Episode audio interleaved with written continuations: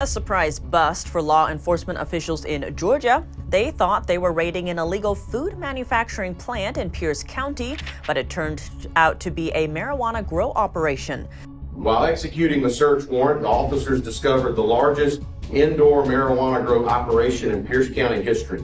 Over 11,000 marijuana plants were seized with an estimated street value of $22.35 million. Four Chinese nationals were arrested. Illegal marijuana farms operated by Chinese nationals with possible links to the Chinese regime are popping up across America. They're often part of larger criminal networks involved in money laundering, human trafficking, and forced labor. And also, when it comes to the Chinese criminal groups, they're very, very secretive. And it's very difficult to sometimes get the information out of them, even after they've been under arrest.